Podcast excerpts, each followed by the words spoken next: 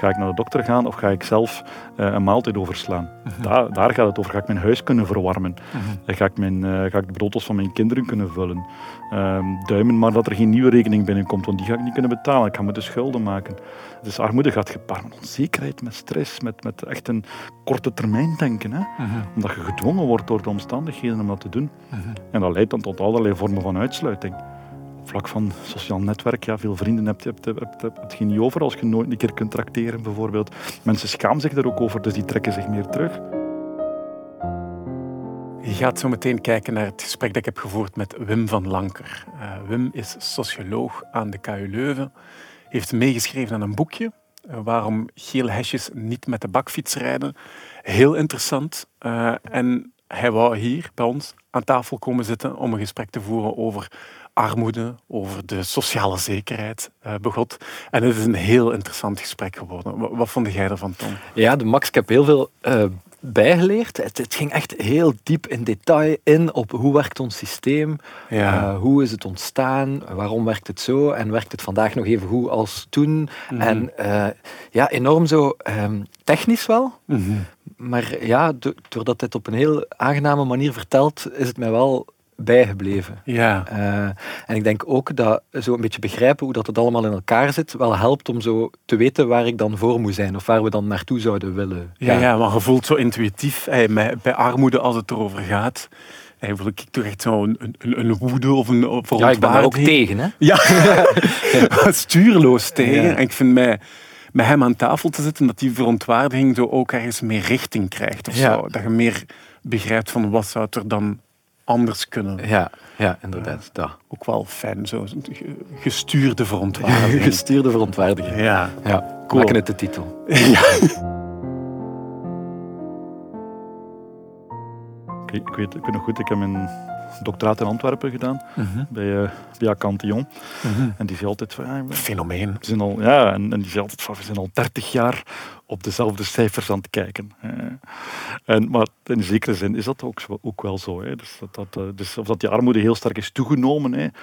Ja, globaal gezien is dat niet zo. Nee. Maar we zien wel dat de risico's en de risicogroepen heel sterk veranderd zijn. Ja. En dat wie het risico loopt om arm te worden, dat niet meer dezelfde personen zijn als 30 jaar geleden. Ja. En wat we dus wel zien bij kinderen en bij gezinnen met kinderen, dat die kwetsbaarder zijn geworden.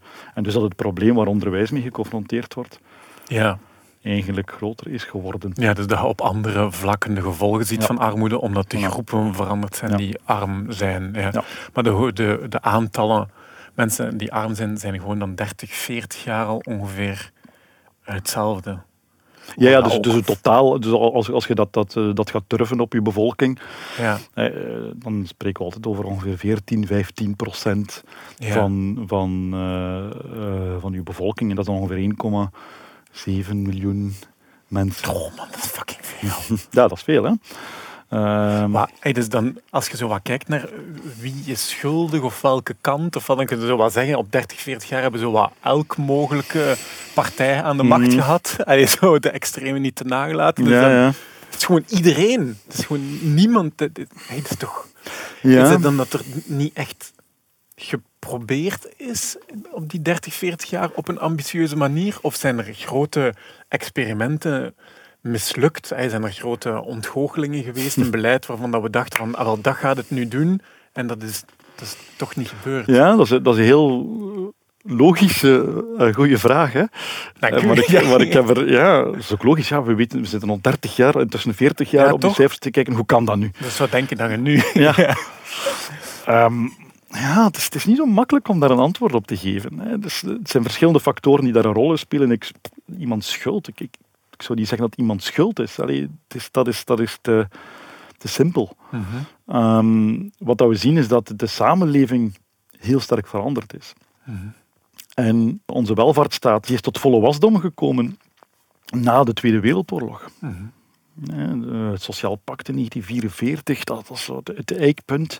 En dan zijn er verschillende wetten gevolgd om eigenlijk al die systemen die al her en daar bestonden, pensioensystemen voor mijnwerkers, vrijwillige werkloosheidssystemen daar, kinderbijslagkassen door de werkgevers, allemaal zo'n beetje patchwork van verschillende systemen, die allemaal in hun context ontstaan waren. En dat is eigenlijk allemaal op het centraal niveau gebracht, allemaal samengebracht in die Belgische sociale zekerheid. En die is eigenlijk alleen maar groter geworden en uitgebreid. Zeker van de jaren 45 tot begin jaren 70. Dat is fantastisch om te zien eigenlijk, met onze blik van vandaag, om daarop terug te kijken. Dat was een zaak van vooruitgangsoptimisme. Dat werd alleen maar breder en breder uitgesmeerd. Meer en meer mensen werden daarin opgenomen. Iedereen moest mee in die vaart der volkeren. De economie groeide, de productiviteit nam toe. Je had bijna volledige tewerkstelling. En als er iets gebeurde, je werd werkloos of er was een ongeval of je werd ziek, die welvaartsstaat was daar klaar om je op te vangen.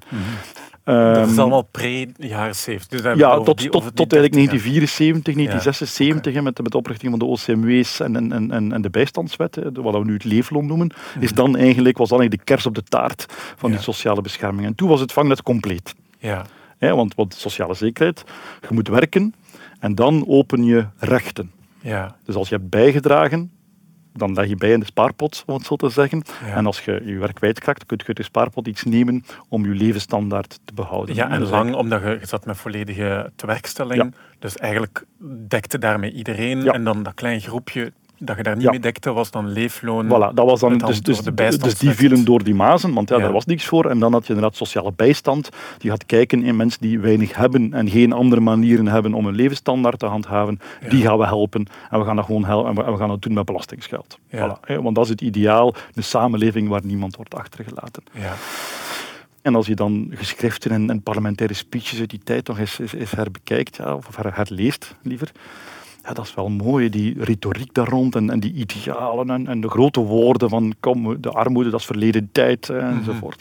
De jaren 70 was op dat vlak wel echt een wake-up call. De eerste oliecrisissen, plots grote werkloosheid, heel dat ideaal van volledige tewerkstelling, een samenleving die alleen maar vooruit gaat, was toen in één klap was dat gedaan. En dus die werkloosheid nam heel sterk toe en dat systeem was daar natuurlijk niet op gebouwd. Het systeem was gebouwd, want iedereen werkte en af en toe iemand die een risico over zich overkwam, die werd geholpen. Maar niet dat daar massale, structurele werkloosheid is. Dat was niet de bedoeling. En vanaf toen is men echt in een heel andere logica terechtgekomen. Van die overheid, die is te groot geworden ook. Dat is ook de periode van Reagan en Thatcher enzovoort. Dat begint dan. Zo dat neoliberale idee van een overheid die een andere rol moet gaan innemen dan ervoor. Bovendien ook een idee van we moeten gaan besparen. We moeten veel meer andere keuzes gaan maken. Die arbeidsmarkt, mensen moeten daar mensen in krijgen. Moeten mensen meer achter de veren gaan zitten. Het idee van die actieve welvaartsstaat begint dan ook op de komende jaren 80, jaren 90. En dus de logica is echt veranderd van we moeten mensen beschermen, we gaan mensen emanciperen, we gaan ze verheffen naar we moeten zorgen dat ons systeem betaalbaar blijft en we moeten strenger gaan worden en we moeten meer gaan toezien dat iedereen ook zijn deel doet. Maar dan vooral omwille van de kern, de financiële redenen lijkt mij dan. Maar ook de culturele redenen. Makkelijk om te zeggen, zo die grote speeches dan, we laten niemand achter, dus relatief makkelijker om dat te zeggen als iedereen aan het werk is, dan om datzelfde te zeggen als je met een veel hogere werkloosheid zit. Dus maar het is ook cultureel in de zin, het geloof in die vooruitgang, het geloof in die toekomst. In de jaren 70 was dat anders. Was het plots dat men geen schitterende toekomst meer voor zich, maar een toekomst vol miserie en hoge werkloosheid en de industrie die wegtrekt en kortgeschoolde mannen die plots een job aan de band niet meer hadden en geen enkel alternatief hadden. Je ziet dat trouwens ook mooi in de muziek dan. De opkomst van de punkbeweging enzovoort. Ja, dat van je m'en fous voort. En trek ons van die iets aan. Dat we nu zo, sinds de jaren 70 dan tot nu geprobeerd hebben qua beleid om terug naar die volledige tewerkstelling te geraken. Dat model was eigenlijk gebouwd op het idee van iedereen is aan het werk. De mannen dan. Dus er zijn weinig mensen die struikelen en de weinigen die struikelen, die kunnen we allemaal opvangen. dan komt er met meer en meer werkloosheid. Mm-hmm. Uw systeem wil nog altijd iedereen opvangen, maar heeft niet genoeg inkomsten niet meer. Er vallen er meer en mm-hmm. er komt minder geld binnen. Ja. En om dat op te lossen, proberen we beleidsmatig om iedereen aan een job te helpen, maar het zijn eigenlijk gewoon niet genoeg jobs daarvoor. Dat proberen we heel de tijd zo wat te negeren. Ja. Is dat een nieuwe realiteit? Mm-hmm. Of is dat een tijdelijke situatie en gaan we ooit terug naar volledige tewerkstelling gaan? Zo. Oh. Sociologen zijn heel slecht in het voorspellen van de toekomst. Hè? Ja, maar zelfs los als we het niet proberen om het te voorspellen, lijkt het alsof dat het beleid gevoerd wordt vanuit de overtuiging dat het een tijdelijke situatie is, dat er geen volledige tewerkstelling is. Zo, dat we, als het systeem qua financiering niet anders aangepakt wordt... Dat zit inderdaad nog altijd in het DNA van hoe onze welvaartsstaat werkt. Dus op dat vlak heb je zeker gelijk. En dat verklaart ook mee die verschuiving en die grote focus op tewerkstelling. Hè. Elke politicus van gelijk welke partij wil meer mensen aan het werk. Hè. Dat zie je overal. En dat is natuurlijk ook vanuit die budgettaire logica ingegeven. Ja. Natuurlijk ook vanuit een emanciperende logica. Hè. Werk is belangrijk voor mensen, hè, op individueel niveau. Doet dat heel veel met u. Hè. Dus dat creëert sociaal netwerk. Dat creëert waarde, zelfwaarde, ook in de samenleving. Een zekere status in de samenleving. Het gevoel dat je iets bijdraagt, dat is belangrijk. Maar de vraag is natuurlijk welk werk. Niet elke soort van werk of elke aard van het werk is even goed, is even nuttig, is even zinvol, betaalt even goed, is even goed voor je zelfwaarde. Hè? Ja. En dus de vraag is welk soort jobs creëren we nu die beschikbaar zijn voor kwetsbare mensen. En op welke manier doen we dat dan? En dan zie je wel dat die logica veel meer gericht is op het strenger worden. Mensen worden meer gedwongen om dingen te doen, om jobs aan te nemen, om trainingprogramma's te volgen. Allemaal vanuit die logica, oké, de samenleving is heel sterk veranderd, maar we willen inderdaad nog altijd dat ideaal van die volledige tewerkstelling bereiken. En dus moeten we mensen duwen. En dus de implicatie is inderdaad... Ze willen dus niet, of het zit veel meer op dat individuele niveau. Dus die culturele verschuiving, die samengaat met die verschuiving van die samenleving, die verandering daar, gaat ook samen met inderdaad een omslag in de manier waarop we, of het niveau waarop we de verantwoordelijkheid leggen. Ja. Van structurele zaken in die samenleving. Armoede is een structureel probleem dat alleen maar kan opgelost worden door institutionele solidariteit. Dat soort idee, naar... Het is jij als individu die moet zorgen dat je voldoende bijdraagt aan die samenleving. Ja, en als je niet wil, dan gaan we je dwingen. Je ziet iemand die arm is en je kunt denken... Wij hebben als gemeenschap gefaald om u een rechtvaardig en een waardig leven te geven. Ja. Maar je ziet iemand die arm is en je denkt van... Waarom wilde jij niet werken? Absoluut. Dat zit heel erg ingebakken in hoeveel mensen denken... Over armoede bijvoorbeeld, maar ook gewoon over het sociaal beleid in het algemeen. Voor wat hoort wat. Dat idee, dat zit er gewoon heel sterk in, nog steeds. En dat is ook iets, dat is een heel menselijk gevoel. Zo wederkerigheid, elkaar kunnen vertrouwen, het gevoel hebben van we zijn er samen aan iets aan het bouwen of we zijn er samen allebei aan het bijdragen. Mm-hmm. Je ziet dat ook in de dierenwereld, hè, als apen elkaar aan het luizen zijn. Ja. Het is wel de bedoeling dat je dat samen doet en dat je elkaar... luist. Ja. Maar als jij dat bij de ene doet en dan loopt die weg, dan gaat het dan misschien de volgende keer ook wel eens nadenken.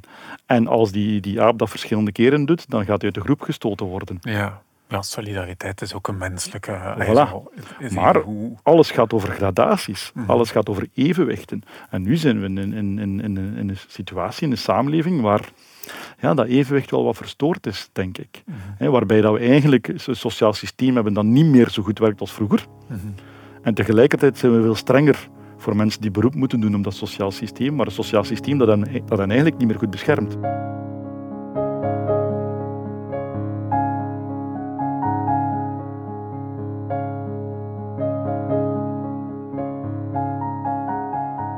Maar je kunt qua beleid zeggen van we pushen mensen richting omscholing en richting een job. En de VDAB wordt altijd maar strenger en je moet op controle komen. Of je kunt proberen om aan de supply side te zetten, maar je kunt ook aan de demand side proberen om jobs te creëren. Je kunt ofwel je mensen veranderen of je kunt ofwel de jobs veranderen. Met je beleid. Ja. En het beleid is op dit moment vooral, laat ons de mensen veranderen. eerder of dwingen om te veranderen dan dat het is? Laat ons proberen om... Ja, niet helemaal, denk ik. Wat we zien is dat... Ja, dus die samenleving is veranderd, die arbeidsmarkt is veranderd. Technologische vooruitgang zorgt voor een heleboel nieuwe jobs, die 20 jaar geleden totaal niet bestonden. En daardoor zijn ook heel veel jobs verloren gegaan. Dus dat is voortdurend dat proces van jobs die verdwijnen, jobs die erbij komen. Ja. En dus bijvoorbeeld vanaf de jaren 70, zeker in de jaren 80 en 90, zijn het veel meer hoger opgeleide kennisjobs. Jobs in een diensteneconomie die bepaalde vaardigheden vergen die je vroeger gewoon totaal niet nodig had. Maar je zit nog altijd wel met een grote groep mensen die geschoold zijn voor die fabrieksjobs. Dus op heel korte tijd zijn heel veel van de jobs verloren gegaan. En mensen die dan eigenlijk gewoon geen ander alternatief hadden, omdat dat soort jobs gewoon niet meer bestond. En dus is dan logisch dat beleid gaat zeggen, ja, we moeten dus proberen ook die mensen te herscholen. Yeah. Dus niet alleen de jobs zijn veranderd, maar gaan ook de mensen moeten veranderen om hun plek te kunnen vinden in die veranderende arbeidsmarkt. Yeah. Dus het zijn de beide dat gebeurt en beleid probeert gewoon ad hoc te reageren daarop. Het probleem is natuurlijk dat beleid vaak te laat komt, omdat het dus nog weer dingen aan het veranderen zijn. En dat men veel te optimistisch was en is, denk ik, over hoe dat je mensen kunt gaan omscholen en gaan kneden. Ja. Dat is gewoon niet zo eenvoudig. En bovendien investeren we daar ook eigenlijk niet zo heel veel in. Dus we hebben de mond vol over herscholen en on-the-job training. En als je werkloos wordt, dan moeten we je onmiddellijk bij de nekvel grijpen om je te ondersteunen. Maar in de praktijk gebeurt dat allemaal niet zo. Dat is holle retoriek. Wat we in de praktijk heel goed in zijn, is nadenken hoe dat we uitkeringen kunnen korten en minder maken om mensen te prikkelen om te gaan werken. Wat we veel minder goed doen, is de mensen die het meest kwetsbaar zijn, om die op zo'n manier te ondersteunen dat die effectief kansen zouden maken in deze arbeidsmarkt met die bepaalde vraag naar een bepaald soort hoogopgeleide arbeid. Hoe zie je dat die retoriek hol is? Aan wat zie je dat? Dat zie je aan de resultaten en hoe dat er op het terrein mee wordt omgegaan. Er zijn een aantal studies geweest, bijvoorbeeld dat de VDAB, maar ook andere organisaties in andere delen van het land, die belast zijn met het activeren van mensen, het begeleiden van mensen, het reïntegreren van mensen. Ook bij OCMW zie je dat die eigenlijk de meest kwetsbaren gewoon niet bereiken of niet goed bereiken. En dat er eigenlijk ook gewoon geen goed aanbod is voor die mensen en dat men niet altijd goed weet wat daarmee te doen. Uh-huh. En dus, ja, dat is wat ik bedoel met er wordt heel veel gepraat, er is heel veel retoriek over. We moeten sneller naar die arbeidsmarkt, de werkzaamheidsgraad moet omhoog. Voor al die hoogopgeleiden is dat allemaal niet zo'n groot probleem.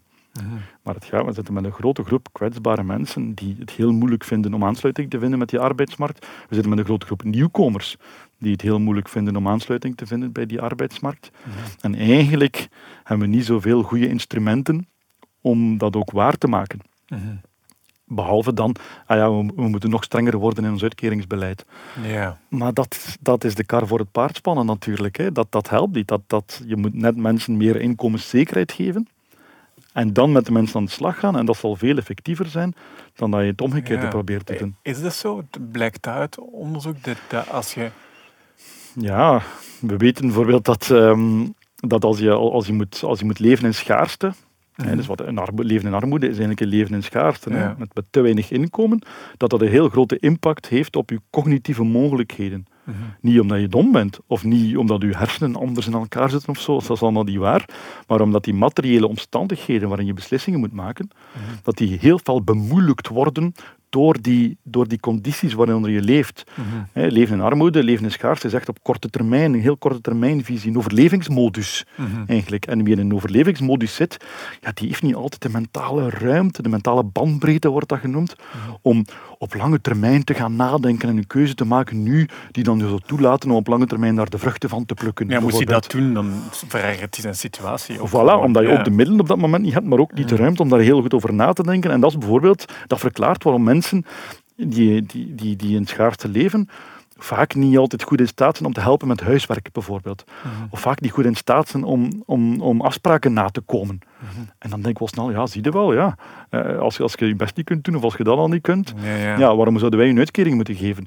Maar de reden waarom dat gebeurt, is net omdat men in schaarste leeft. En als je dan beleid hebt dat dan zegt, maar jij moet eerst in een straal van 60 kilometer jobs aannemen, je moet zoveel keer gesolliciteerd hebben, en je moet dat bewijzen aan mij, je moet je briefjes binnenbrengen, je moet je cv in orde maken, je moet afspraken maken, allerlei trainingssessies volgen. Hij moet er op tijd zijn en we gaan dat controleren. En als je niet op tijd zit, dan gaan we je bestraffen. Dan moet je kinderen op tijd aan school afzetten enzovoort. enzovoort. We verwachten heel veel van mensen in armoede. Eigenlijk veel meer dan dat we van mensen in de middenklasse verwachten. En die moeten aan die verwachtingen voldoen in een context die hen eigenlijk niet toelaat om aan die verwachtingen te voldoen. En als ze er niet aan voldoen, wat dan meestal zo is, dan kunnen we zeggen, ja, maar zie je wel, ja, als je niet wilt, voor wat hoort wat. Hè. Dus we gaan nu strenger zijn en we gaan nu misschien nog een beetje korten in je uitkering. Waardoor dat je natuurlijk alles nog erger maakt. En dus we moeten veel meer die inzichten over schaarste gaan gebruiken om tot beter beleid te komen. Maar dat gaat natuurlijk in tegen het buikgevoel van veel mensen over wat voor wat hoort, wat eigenlijk moet gaan. Dat is ook gecultiveerd. Ik snap het buikgevoel en ik snap het, dat het belangrijk is om begrip op te brengen voor de reflexen die sommige mensen hebben. Maar ik vind evenzeer dat zo solidariteit en het helpen van iemand zonder meteen iets terug te vragen, dat dat een heel natuurlijk menselijk gevoel is en dat zelf in zeer conservatieve straten de reflex zal zijn, of kan zijn, dat er één iemand is en die geeft nooit iets terug, maar dat heel de wijk er af en toe een keer een maaltijd gaat gaan afzetten. Ja, maar dus het is ook ergens een cultuur. Het is maar welk soort cultuur dat je kiest om te benoemen en te cultiveren. Ze zijn toch alle twee aan. Maar je geeft wel, het voorbeeld dat je geeft is wel schitterend. Omdat dat eigenlijk teruggaat op een soort van romantisch ideaal van het dorpsleven, vroeger de dorpsgemeenschap. Bart de Wever bijvoorbeeld heeft er nog een aantal keer naar gerefereerd. Hè. Maar vroeger, een beetje de dorpsgek zo. Ja, en elk dorp had wel zo wat figuren die niet goed functioneerden. Hè. In die samenleving. En iedereen tolereerde dat en iedereen was er vriendelijk tegen enzovoort. Ja. Ik denk effectief dat dat een zeer geromantiseerd ideaal is, dat dat in de realiteit niet altijd zo idyllisch was. Maar het toont ook heel goed wat de limieten zijn van die vormen van solidariteit. Want als iemand uit een ander dorp daar kwam, dan moest hij niet rekenen natuurlijk op die goede behandeling. Dan moest hij terug naar zijn dorp. Of nog vroeger gingen we zorgen dat dat soort figuren zelfs niet in de publieke ruimte mochten zijn. Gingen ze opsluiten in werkkampen. We wilden die mensen uit beeld houden, uit die samenleving, zodanig dat ze toch niet iemand anders zouden aansteken met hun ideeën over luiheid. Ja. Ik ben helemaal eens dat het ook in ons zit ingebakken als mensen dat we wel gerust solidair kunnen zijn. Ja. Maar het grote voordeel van dat op een institutionele schaal te doen, om dat in wetgeving te verankeren en op grotere schaal te organiseren, dat je inderdaad loskomt van dat sentiment, van dat persoonlijk sentiment dat je voelt bij mensen die je helpt. Want dat is natuurlijk het grote probleem. Als er vluchtelingen komen en die lijken een beetje op ons, dan zijn we bereid om daar solidair mee te zijn. Als die niet op ons lijken en die hebben een hoofddoek aan, hoe God betert. Die komt een andere cultuur, een andere religie, en spreekt onze taal ook niet, die doen rare dingen, we vertrouwen dat niet. En dan komt er al heel snel het omgekeerde, namelijk meer xenofobe reacties van, want die willen we hier niet. Ja. En je hebt net die sociale rechtenbenadering eigenlijk nodig, die verankerd is in wetgeving, die dat overstijgt. En we moeten opletten dat we niet teruggaan naar een model waarbij dat we terug rekenen op de solidariteit van individuele mensen die wel voor een ander gaan zorgen. Dus daar heb ik wel wat schrik voor eigenlijk. Dat we een beetje ons toemelings terug aan het gaan zijn naar die tijd en dat we plots gaan beseffen van oei, onze welvaartsstaat werkt niet meer goed. Onze instituten die we hebben, die laten heel veel mensen door die mazen van het net vallen. En wie staat er klaar? Ja, allemaal organisaties en individuele mensen en mensen die op vrijwillige basis andere mensen willen helpen, maar daar wel zeer selectief in kunnen zijn. Ja. Waardoor dat je eigenlijk dat ideaal van universele sociale bescherming, dus het burger van een land, dus je wordt ook beschermd als u iets overkomt, dat we dat kwijt gaan zijn. Ja. Ja, ik zat eerder in die richting te denken. Als je die universele bescherming als politicus wilt promoten bij de bevolking, of dat je de bevolking wilt overtuigen om te stemmen op u en dat jij wilt proberen om die universele bescherming te versterken, dat je kunt uitgaan van de mensen zitten in een voor wat hoort wat soort van redenering en dat je op die manier kunt communiceren naar hen toe. En daar rekening mee kunt houden, maar dat je ook de mens kunt aanspreken op die solidariteit en op die reflex die ook ingebakken zit. En dat je die kunt vertalen naar een universele oplossing. Dus dat je niet zegt van we gaan dat dan selectief maken voor de groep, maar dat we ons allemaal het meest thuis bij voelen, bij wijze van spreken. Maar dat je aan de mensen effectief hun eigen menselijkheid verkoopt als beleid. Zo van, wij willen toch dat elk mens... En zo, beschermd wordt en dat niemand in zo'n situatie moet leven. Ja, ik ben het daar wel mee eens. En eigenlijk zou dat een boodschap zijn die je verwacht ook te horen van beleidsmakers, van de politici, die toch mee de richting van waar het land naartoe gaat gaan bepalen. Maar die boodschap hoor je inderdaad niet meer. Hè? Nee. En er zijn nog weinig beleidsmakers die durven ook dat luidop zeggen. Mm-hmm. We moeten terug naar die kern van wat het is om samen te leven, namelijk we zijn solidair met elkaar. En dat betekent niet meer gelijk vroeger dat jij op je eentje dingen moet gaan doen of andere mensen moet gaan helpen. Dat kan en dat mag aangemoedigd worden. Maar dat betekent dat we een samenleving bouwen waarin wij vanzelf solidair met elkaar, door middel van de instituties die we hebben en die ervoor zorgen dat er niemand door de maas van het net valt. Ja, ik denk dat terug naar die kern van die zaak. Ik denk dat dat wel nog gezegd wordt, maar dat enkel nog door extreem links gezegd wordt. Hey. Ja, maar zelfs daar, ik weet niet of je die boodschap echt nog heel luid hoort, eerlijk gezegd. Nee, onlangs heb ik langs de websites van alle politieke partijen gesurfd en ik denk, als je naar zo'n retoriek wilt, hetgeen wat er steeds bij komt, en het is Het is grof om het te constateren, maar dan zit je op de website van extreem links, of wat extreem links genoemd wordt. Dus het is een extremistische positie. Ja, maar, dus maar ze is er wel. Dat betekent dat er op dat vlak ook veel werk aan de winkel is en dat we nood hebben ook aan politieke partijen die dat project ook terug centraal gaan stellen.